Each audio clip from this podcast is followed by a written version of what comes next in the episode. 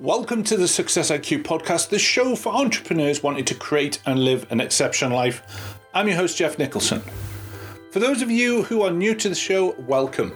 I'm an expert in performance and mindset, supporting business owners to create exceptional results in life and business. And I achieve this through coaching, training, speaking, and my online programs. I started this podcast to discover how other thought business leaders create and enjoy success, and to identify the common strategies and techniques, as well as the mindset they have adopted to live their version of exceptional. My aim is simple it's for you to learn and implement the valuable lessons shared in these episodes. You deserve to live and enjoy an exceptional life, but in order to achieve this, you will need to adopt new strategies and ways of thinking to accomplish your goals. Now, don't forget to hit that subscribe button to make sure you don't miss any of these brilliant episodes. Head over to geoffnicholson.co.uk to register for my Kick Mediocrity in the Nuts newsletter, as well as all you need to know on how to connect with me on social media or join the Facebook group. Now, on with the show. Good morning, good afternoon, good evening, wherever you are in the world. I truly hope you are having an amazing week. Firstly, I hope you are all safe and well. Um, certainly in the UK, we are blasting through the injection jabs to help us be COVID safe. And um, surprisingly enough, we've actually seen some sunshine in the northeast of England. But let's talk about our great guest today. So today's guest is Larry Olsen. Larry is an international speaker, author, podcast podcast host and executive coach. He has years of experience working with Fortune 50 companies, championship teams, and entrepreneurs on establishing their vision and sense of purpose. Larry is passionate about providing individuals and teams quick, actionable guidance on how to break ingrained, ineffective habits that they did not even know were holding them back. And his best selling book, Get a Vision and Live It, is helping people learn how to change their attitudes to align with their vision. So, welcome to the show, Larry. Well, thank you, Geoff. It's a it's a pleasure to be here. So, Larry, before we dive into this cool conversation, could you give us a little bit of a backstory that's brought you to this point today? Yeah, I um, I came. I had an interesting uh, experience at one year of age, and I was uh, pushing, just learning how to walk, pushing my sister in the stroller, who was three years older than I was, and you probably think that sounds odd, or, or was she just enjoying being in the stroller? But um, it got my parents out of denial and they recognized that something either this guy's a superstar or there's something wrong with Carol and they had her tested. And this is back way back when, and they stamped a label on her forehead called mentally retarded. They don't even use that term now. It's differently abled, gifted. But it it brought me up with a totally different perspective because I became very curious about why do people have to be mean spirited? And as little kids, when they don't understand something, they they make fun of it or they tease. And I got into a lot of fights, but I also got into following, trying to figure out what what happened with my sister and is there something wrong with me which got me into neuropsychology basically on on how we think and why things happen to us the way they do and how to how to go about making changes.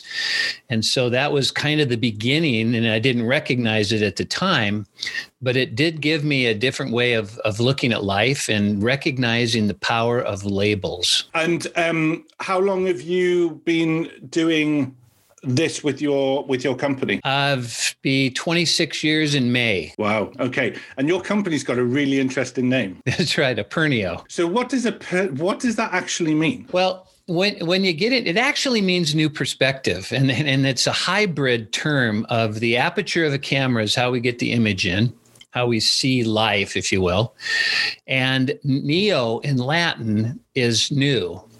So you put them together and it's new perspective. And how I like to define it is to be able to look at the same differently. We we develop attitudes as we go through life and as leaders we develop attitudes about the people we work with our clients and we don't recognize that attitudes and learned behavior and it has over 100% impact on performance. It just doesn't kind of affect it, it dominates it. Genetics plays about 18% of who we are, and the other 82% is learned behavior. And what happens is, unfortunately, it's all unconscious. So we're making decisions more based on what's happened in the past than what the opportunities are that are present right in front of us now. Yeah, that's fascinating. Know it's, it's amazing how when you I certainly catch myself and I actually catch my boys as well that I do habits that I saw my dad do and my granddad do. Um, and possibly even the beliefs that we had. Although I'd like to think I've changed and become a little bit more open-minded than they did, but it's but it's it, it's an amazing how much that we bring how we live is based on a is, is based on the coding that they have brought from their previous generations as well absolutely those preconceived notions and and the best term i've ever used for it is a is a term that's greek for blind spot it's called scotoma S C O T O M A, and and it actually is is right in front of us, but we can't see it. And that occurs, for instance, when how many times, Geoff, does somebody have to sh- show up late for you to start to believe this person can't be on time? I'm pretty bad at that. It's it's once. Once. I'm not really. Very, uh, yeah, I'm not very good at people being late because I was always told it was disrespectful. Absolutely. So we have this reptilian brain called the amygdala, right, where the fight, flight, freeze comes into play, and it's all about protecting us, so we can continue to propagate the species and and and exist and hopefully exist safely. So it picks up all of these different experiences we've had in our lives, and whenever a new event happens, we associate it based on what's already taken place. And unfortunately, those emotions are stored as well. So most of the decisions people make, 95% of them are based on what's already happened, not what's possible. So let's go back to this guy who's late. What happens when this guy shows up on time? People get sarcastic you know, they'll go, What, your watch break? You know, I mean, because they can't believe it. But it only took one time for them to be late. And now they've developed this globalized version. Even though they witnessed punctuality right in front of them, why didn't they change their mind? That's how quickly we form beliefs. And look how limiting that can be on now we know how much that person can make a year and how good that one is in sales and and this one needs to stay in the back room because and we don't even question or challenge those. No, it's it's interesting because um I've got I've got two things. One, if someone comes up and tells me the truth why they're late, I will generally go, "Oh, that's fine." Or if you're going to be late, just give us a call before and that's fine. Um, I've got a friend who cannot stand people being early. And I find I find that bizarre because it's like if someone says be there at eleven o'clock, I'll be probably outside sitting in my car at half past ten, because and because I, I can work in the car, everything's fine. But I was, and again, it's it's that coding that I always remember my my grandfather saying: if people don't turn up late, they don't have any respect for you. So move on. And I can hear his voice now saying it as I'm thinking maybe I need to give them an extra go another another time. But it is really interesting how that kicks in. Yeah, it is, you know, and and guess what's happening to the person that busted their buns to finally show up on time. They didn't hit the snooze alarm, you know, they they got to bed early and then everybody gets sarcastic in their mind they're going what difference does it make whether i show up on time or not they're still going to treat me the same way. So this is where it starts to affect the bottom line in a company. And one of the one of the things that can, people can do immediately is is what's the story? You know, before you punish somebody or hold them back from participating in the bonuses over the weekend or whatever, unfortunately, we want to do that's that's punitive. Um, find out what happened. And this is a great teaching and great uh, coaching skill as well. As nine times out of ten you'll re- you'll be grateful you didn't call them out especially in front of everyone. Yeah absolutely. Absolutely. And how and how you know when you're looking at these easy these sort of simple strategies and stuff um that goes down to a leadership skill, doesn't it? Really, being being able to, I don't know whether it's even named as command command and control. I think that's just down to, you know, being decent in some ways and trying to embarrass someone. But where where do you think that starts to sort of relook at the way that you as a or we as a leader can help develop our business? Well i think it starts with awareness like like anything right? We have to recognize we're doing it. I mean just like you said you you had awareness to the fact that how influential these beliefs were that you brought up had and sometimes maybe you're even utilizing them with your with your sons. Is is that asking yourself is that in the best interest of them or did it happen to be convenient at the time and questioning some of these beliefs, but also having them bounce off of something that is what you're trying to accomplish as an organization. And that's what your vision. Uh, why do you have an organizational life? Why are you doing what you're doing? And more more often than not, the revenue is a byproduct. And the more that we are paying attention to these beliefs, habits, attitudes, expectations, the more opportunity we have to influence the bottom line, but now we're influencing it through our people as opposed to just people being a means to getting those those things that we're looking for in an organization. And this this whole judgmental mentality starts out at a very early age because if you think about the first paper you got back in school, had everything circled in red, you did what? So right, so what were we taught to focus on? And now, as adults, we're still doing it. I still remember now of being put in the corner because I wasn't very good at school. Um, and because of my dyslexia, I kind of like just well, I just daydreamed really, but I was put into the corner because I couldn't be taught according to the teacher. Um, and in, in, in, in, retrospect, she was just a crap teacher. Um, but it's but it's you know you look at my wife's a, t- a teacher. But you didn't know that then. No, I didn't. I, I knew what I thought of her, um, but I certainly didn't know she was a crap teacher. Um, I think I probably would have been kicked out of the school if I told her what I thought of her. But you know, it's I think it's. But the other interesting thing is, is this is is the idea of vision. So uh, you know, I think people as you know, as a coach, vision is one of those things that we always talk about. But one of the things that always perplexes me is when I go into bigger companies and I have that, you know, the company's vision statement on the wall. I've mentioned this in a couple of episodes, um, and half the time the CEO doesn't even know what the vision is, but they've spent a hell of a lot of money to get this vision statement done. And and their culture does not it's not the the congruency of what they say to the outside is nothing to what they say to the inside. And I personally I think that's criminal because no one if the if the company leaders don't know what it is, no one's going to know. And I think the jan- from the janitor right the way up, they should all be moving on the same page. Absolutely, I couldn't agree more. And what what do you what, why do you think that is? What what part of the uh, uh you know because it doesn't matter whether it's the U.S. or the UK, you know, or, or wherever else in the world.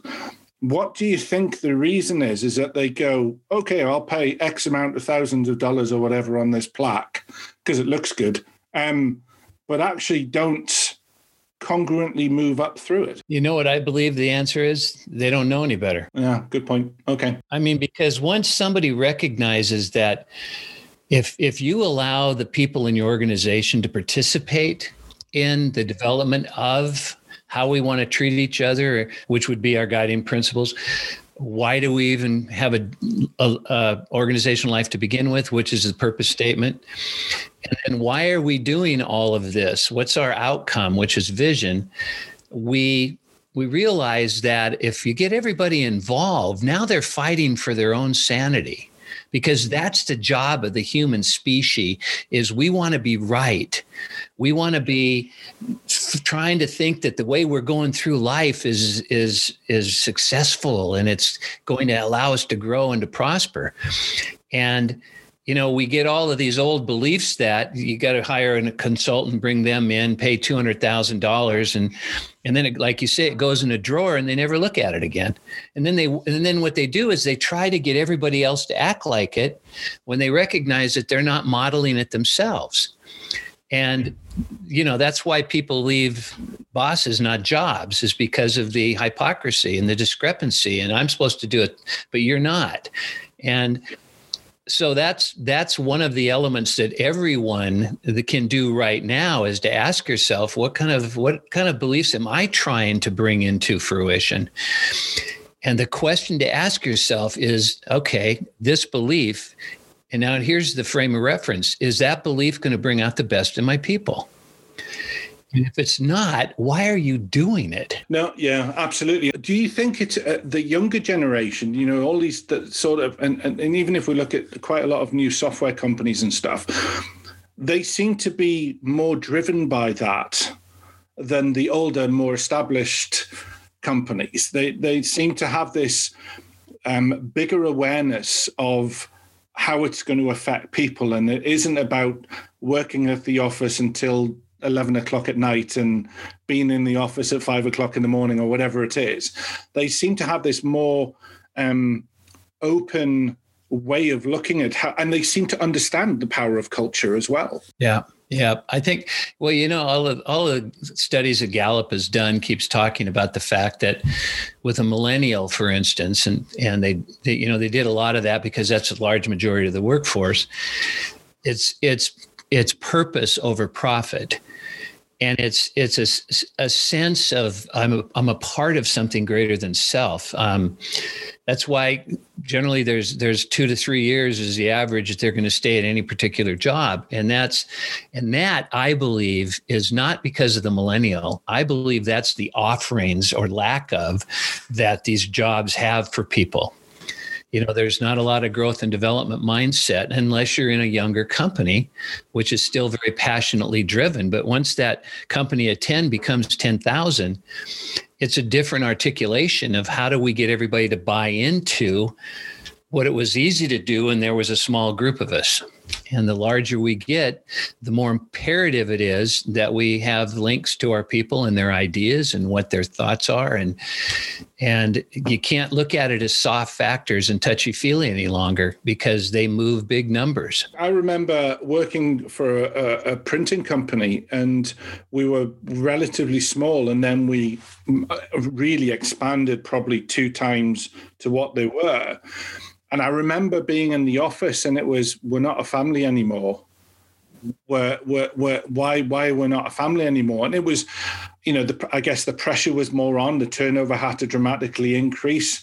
They were going for, you know, bigger type jobs, so we weren't able to do what we were doing. But what you noticed is, is that the, um, the the family feel of wanting to help each other kind of like disappeared, and it more went into no, you do your bit, we'll do our bit, and never the, never the twain shall meet, so to speak. And it was it was a very weird shift that just it literally felt like it just happened overnight. Yeah, yeah. Well, you know, it's it's staggering to think there's two types of motivation. There's have to and want to, correct?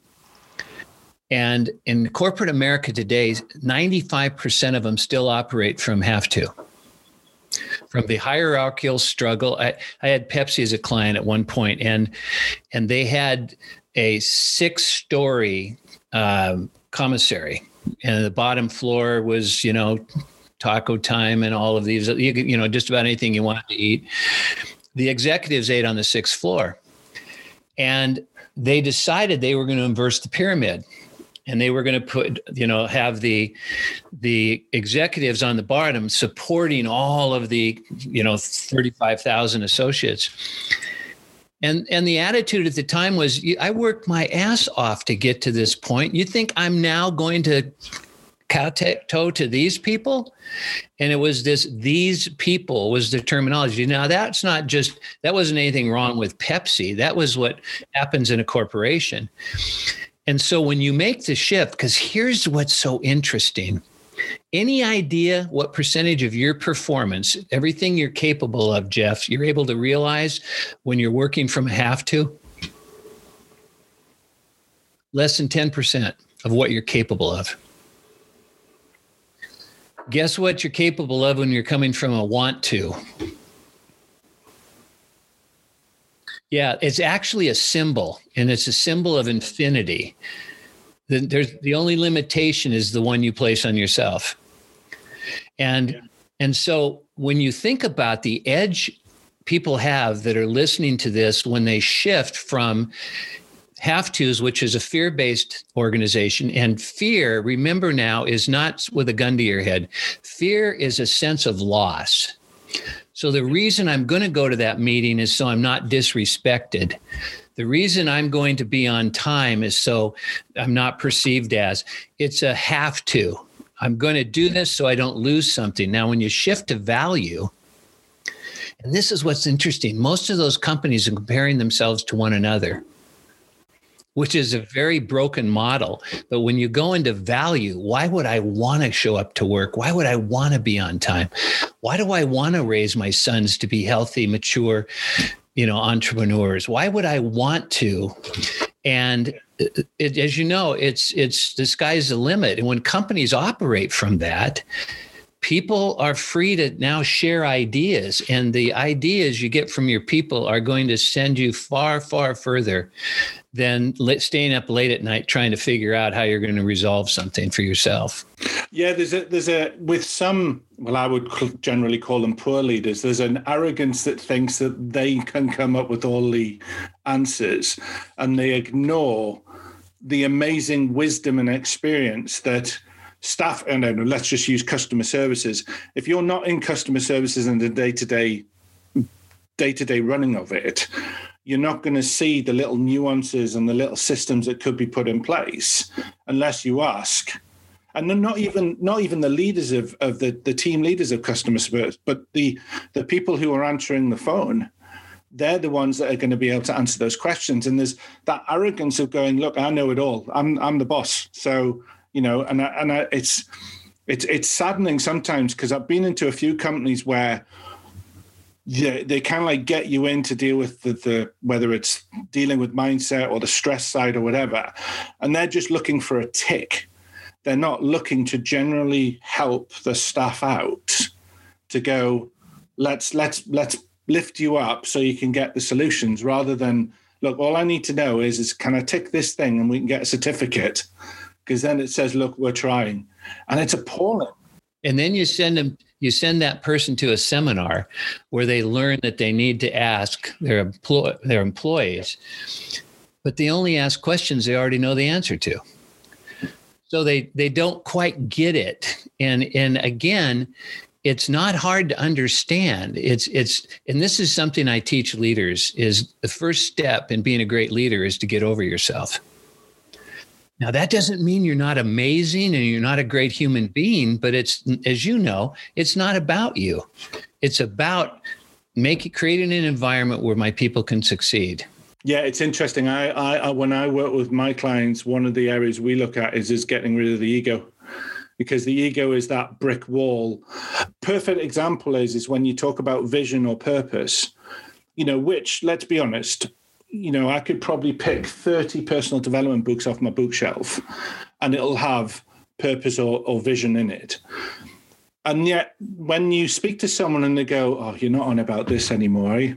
And it's like, hang on, let's just try and get things straight. If there are so many people mentioning it, there's a reason why they are mentioning it, and that is because it works. It doesn't have to, if it, you know, there's people who may go, no, it doesn't work for me. And it's like, that's fine. But that could be a belief mechanism, not actually you've sat down and you've worked on your vision and your purpose. Because 90% of the people that say it doesn't work are the people that go, I've just read it in a book and gone, I can't be asked. Yes. Right. And, and you know what else happens? Whenever you bring up vision, guess what the first thing people think? Goal they they confuse them and they're as different in night as night and day. But that's how most people your lips are moving about vision and they're going hey, i know what goals are. You just got yeah. a different name yeah, it, yeah right? no you're right. Absolutely yeah it is it's and it's a it's amazing how many well it's down to that fixed and growth mindset. It's there's people who believe they are growth mindset but actually when they start doing the work or they're held accountable to do the work you know they're they're they're you know they're, still stapling down the, the ground pegs to keep them steady because they, they they've got no they've got no want to move forward, or their ego is saying, "Don't do this because either I'm better than that, or I'm looking for a magic pill," and there is no magic pill. No, no, or they're afraid the house of cards is going to come falling down, which is really unfortunate because that's not the work that you do to begin with. You're not there to hire and fire and to find out who's not doesn't get it. You're there to to hope people have the openness enough to be willing to do things that actually work. Right? Yeah because it's all, it's all yeah it's, it's always an interesting one when you're going through things and it's quite it's quite interesting when you when you, you know, as I've been doing this for, for so long that the set questions where you ask them and there's always a common that 90% of the time there's a common thread that flows through it and that's what I found fascinating yet you can say that and go, look, out of 168 people or 250 people I've interviewed, 93% have said this works. Look, that's rubbish. Right, okay, it's rubbish. Absolutely. But it, it is very, very interesting, especially when you start talking about the purpose and the vision of things. So, just before we jump over to the second part, for you, where where do for you where would you say people start would you say they start on purpose first or vision first well, I think I think the the one that doesn't change is is is vision. Excuse me, is purpose. You know, if if if my purpose is to bring out the best in others because it brings out the best in myself, then I can apply that to anything. And they use NASA as an example. The purpose of NASA is to explore the heavens.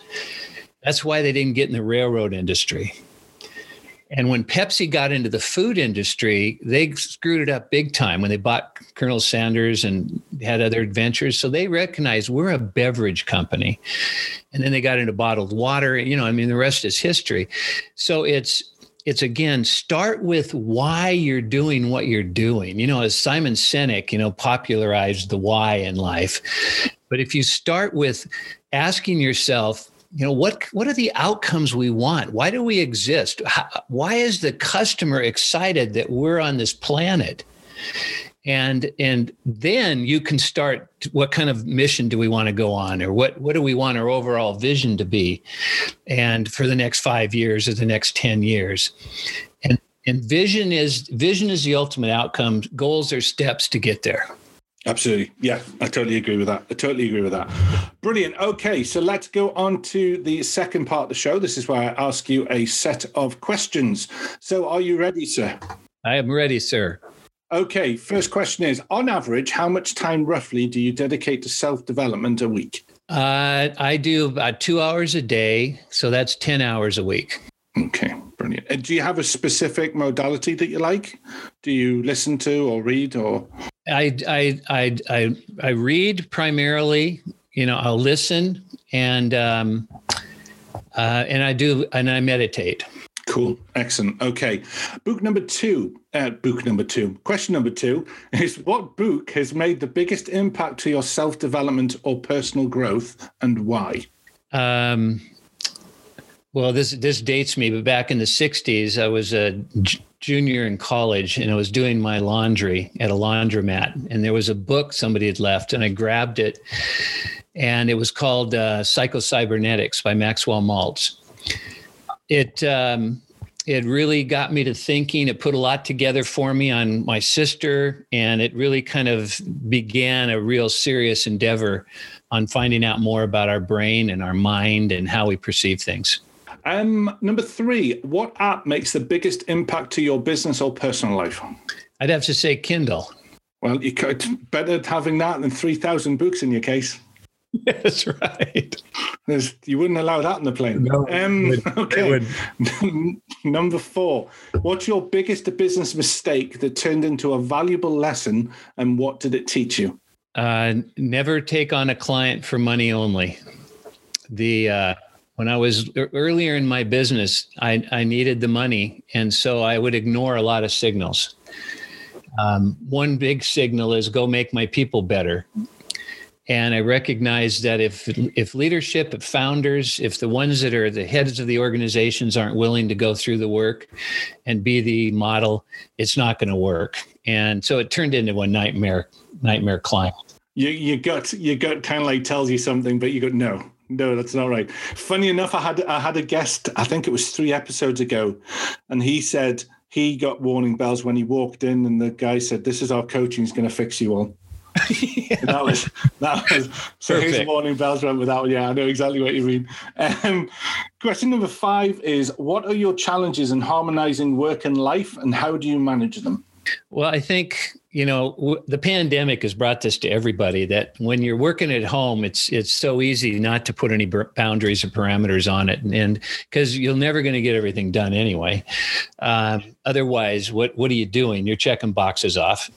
So I um, I you know I get up at 6:30 and I and I start my reading and my meditation because I want to make sure I'm ready for the day instead of scrambling. And then by um, and then we take 90 minutes. My wife and I we go for a hike or we we do something together and then we get back at it. And by five we shut her down and we uh, we will watch a movie together we'll play a game we'll decide on the next recipe we want to cook. So that's that's kind of how we're bringing the balance back into our lives. Yeah i know from people i've spoken to and and and clients and stuff that's been the biggest challenge um especially at the minute because we're in on well actually no as of today we're not on full lockdown. Um but we've been on like literal lockdown can't leave the home can only go five miles. Um and it's some of my clients. Uh, spoke to one the other day. They've literally, um, he's he, they're kind of like crawling at the end because they've been stuck in the flat practically now for almost a year because they their business, their their company who they work for have gone look just all work from home, and their life was the commute. So they got, went and met friends in London or, or, whatever else, and they weren't able to do that. So the work life balance doesn't mean you have to be at home. It's just trying to it's trying to get those priorities and balance in a healthy way. So, yeah, it's been a challenge. This and, I, I'm pretty. I would I would hope I'm wrong, but I can see the ramifications of this going on for for quite some time and how it's affecting. Or or you can look at Arizona, and our governor just told everybody they don't have to wear masks anymore. Really? Yeah. Oh yeah. Go. And, go Arizona. And one of my colleagues said that that's like starting a football game and you're in your own end zone and you get to your five yard line and you spike the ball. Oh, yeah, it's like going past and not even getting a touchdown because you put it down on the wrong line. Yeah, well, we, yeah, and we're not ready yet, you know. So there's so all businesses have taken it upon themselves to require masks until we get a large enough percentage of the population vaccinated, right? Or whatever. Question number six What advice would you give an entrepreneur that you wish you had known starting out? Uh, I would uh, never stop networking. Ne- never stop feeding that funnel. Never stop. Don't ever get to the point where you think you've you got it now. Um, I did that, and uh, I set up a university and a corporate client and thought I had a ride, another 10 year ride and, and that I would end things like that. Pandemic hit, bam, they shut the school down. And, um, you know, and I had not been networking. So I don't want them to recognize that late in their career. You know, they need to be, begin to recognize what got them into the party is what's going to sustain the party. But yeah, yeah, I've made that mistake as well. And sometimes, sometimes part of it is is if you, I mean, it's many things. Is you can grow too quick, and you you can't chase. You you've got to sort of realize that you've got to keep feeding that funnel in order for the growth to keep going. But sometimes you've got to take that step back, don't you, and just go, hang on, rather than waiting till everything's gone. Do I need to do it? What? Where do I need to shore up and and repair and stuff? That's right. And even in, in these people over time are not going to know you any longer, or they've retired or whatever, or they started another business. So it's you want to have their connections and their connections so that you're, relevant. And I think I think and, and I don't know what your experience is, but the the worst networking in the world, and please don't do this, whoever's listening and does this, is the first conversation as a sales pitch. yes, no, you know, it's like, hello, my name's Joe Smith, and this is what I want to sell you. Yeah. And it's like, no, it's about relationships. That's right. Amen. so, Amen. Yep. Yep. Question number seven is what is your definition of success? My definition of success is is it's not um, financial independence. That's a byproduct. It's not great health. That's a byproduct. It's not wonderful relationships. That's a byproduct. And my definition of success, if you can honestly answer yes to this next question. And the question is Are you having the time of your life right now? If you can't answer yes to that, you're living a one sign as soon as, then I will. But right now, I'm listening to Geoff and Larry for crying out loud. Could you pick another time? This is the only time we got, is this moment now. And if we're not maximizing that, it doesn't matter what the vision is, it doesn't matter what the goals are. Yeah, absolutely. Um, number eight is now we've talked roughly, we've mentioned some of your routines. Um, do you do that 6.30 meditation and the hike as much as you can on on every day or is there is there some fluctuations yeah the hike's about uh, four days four days out of the out of the week. And uh, the the four to six mile one is and we've fortunate we've got mountains you know around us. And um and then uh, what was the other part of that? I'm sorry. And uh, you do the meditation as well. Is that like a daily thing? Yeah, yeah, that's that's how I center myself. Because there's so much going on. I love that. Okay, and have you been doing that for long? Um, I've been doing that not that long, probably about two years. Yep, kind of a novice, but I'm I'm learning. Yeah, I think I think it's it's um, again when I was talking to you about those routines, meditation seems to be at the top it's you know it's it's amazing i mean there's meditation some people may may use prayer but it's it's it's some moment where they just go i need to get myself centered and aligned so i can move forward and it's it's amazing how many people do that self-care bit especially when they're at the top of the game you know the i think sometimes that's the difference between high performance and people trying to get to that well, it's hard. It's hard to be available for people when you're trying to figure out what you're supposed to be doing next. Yeah, totally, totally. Yeah, yeah, and especially when you've got that noise going on and you haven't sort of calmed it down. Because if I think is if you're if you're already having the next conversation before that person has actually spoken, you're already on a hiding to miss because you you're not you're not paying attention to the conversation or you're looking for resolution and answers for the person before they've even finished. You bet. Yeah, absolutely, absolutely. Um, so one of the uh, uh, an additional question is, um, what sort of changed within your business since COVID's going on? Obviously, it's still going on right now, but are there any things that have go, going on that you've learned? Yeah, I think the biggest biggest change is is the what I felt beginning was I would lose my influence on others because body language and tone of voice is, you know, they talk about it being 90% of our communication and the rest are the words we use. Well, that is just such BS because just in our energy alone, we send over 250,000 messages to the other human being before we open up our mouth. And and that's why um, who you are, as Emerson said, who you are speaks so loud, I can't hear what you're saying. So when this was taken away, the ability to be able to really feed off of one another's energy, which I felt like I was very, had quite an expertise for that, and had to go to this technological side called Zoom or whatever medium you use. I began to feel in the beginning it was eliminating things, but then again, I recognized that you bring that back through questions not so much that I've got to read your body language and tone of voice because every time I look at you, I'm looking at a picture. It, it keeps smiling. You keep smiling, so everything I say you're enjoying, which I appreciate. yeah, so that's the big been the biggest difference for me. Yeah, no, but I'm smiling. I look very positive there. yeah, funny. I, I felt that because as, as a coach, I like that personal connection. And as a speaker as well, I like being on stage and seeing the energy from people. And I was, and I remember going through it, and all of a sudden the speaking gigs were just being shut after, you know, straight after each other. And within, I think it was in about two months, all my speaking gigs for the year, and probably actually the next, well, we're probably looking in September, no, October probably now, um, just disappeared. And it was, how do I bring how do I bring that energy and personality to it? And you're right. It's it's the fear is there, but actually, once you start doing it, and as long as there is, the, the, I think the hardest thing is is when people are watching on Zoom, they don't interact as much.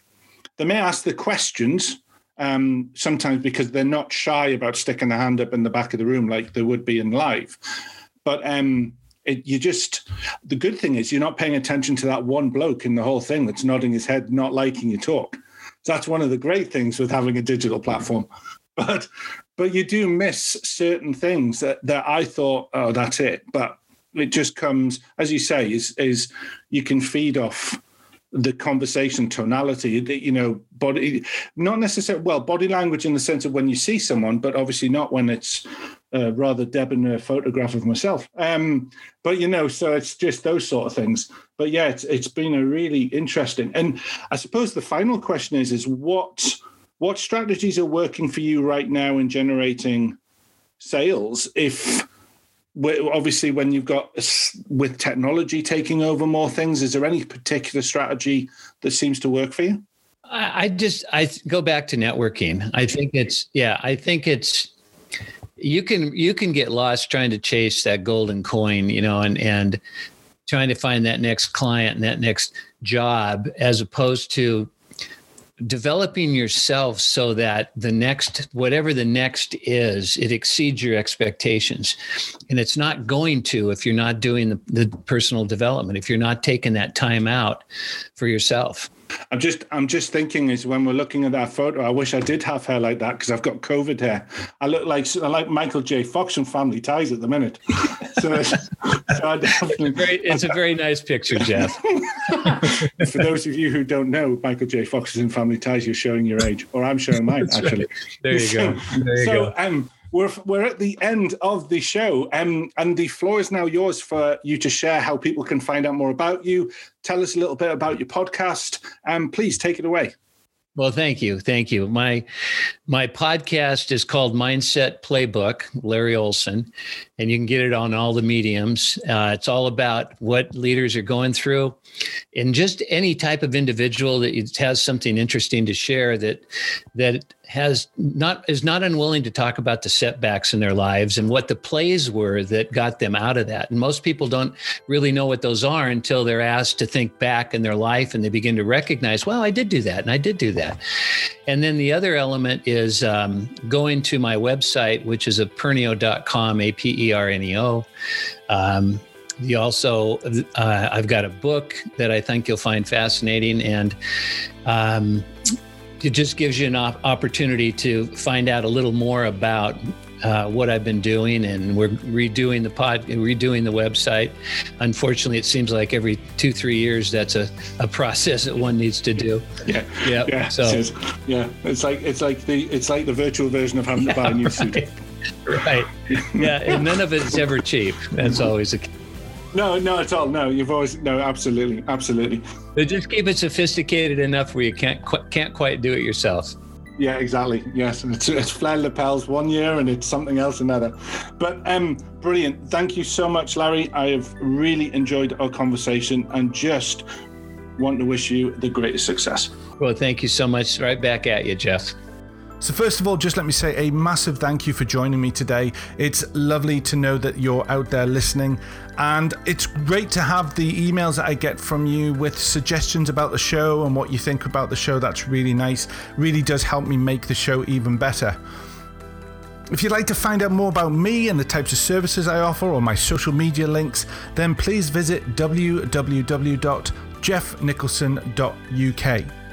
You can also join us on the Facebook page. Just search for Success IQ Podcast, and that's a new page that we've put up that I'm trying to grow and develop. So you can tune in and find us on other stations such as Stitcher, SoundCloud, TuneIn Radio, and of course iTunes. And if you have the time, it would be great if you could pop over there, leave a rating, leave a review, because it really does help me grow the show and make the impact that I'm really looking for. So, just to say, I hope you have a fantastic week. I wish you the greatest success and I look forward to speaking to you next week. Take care.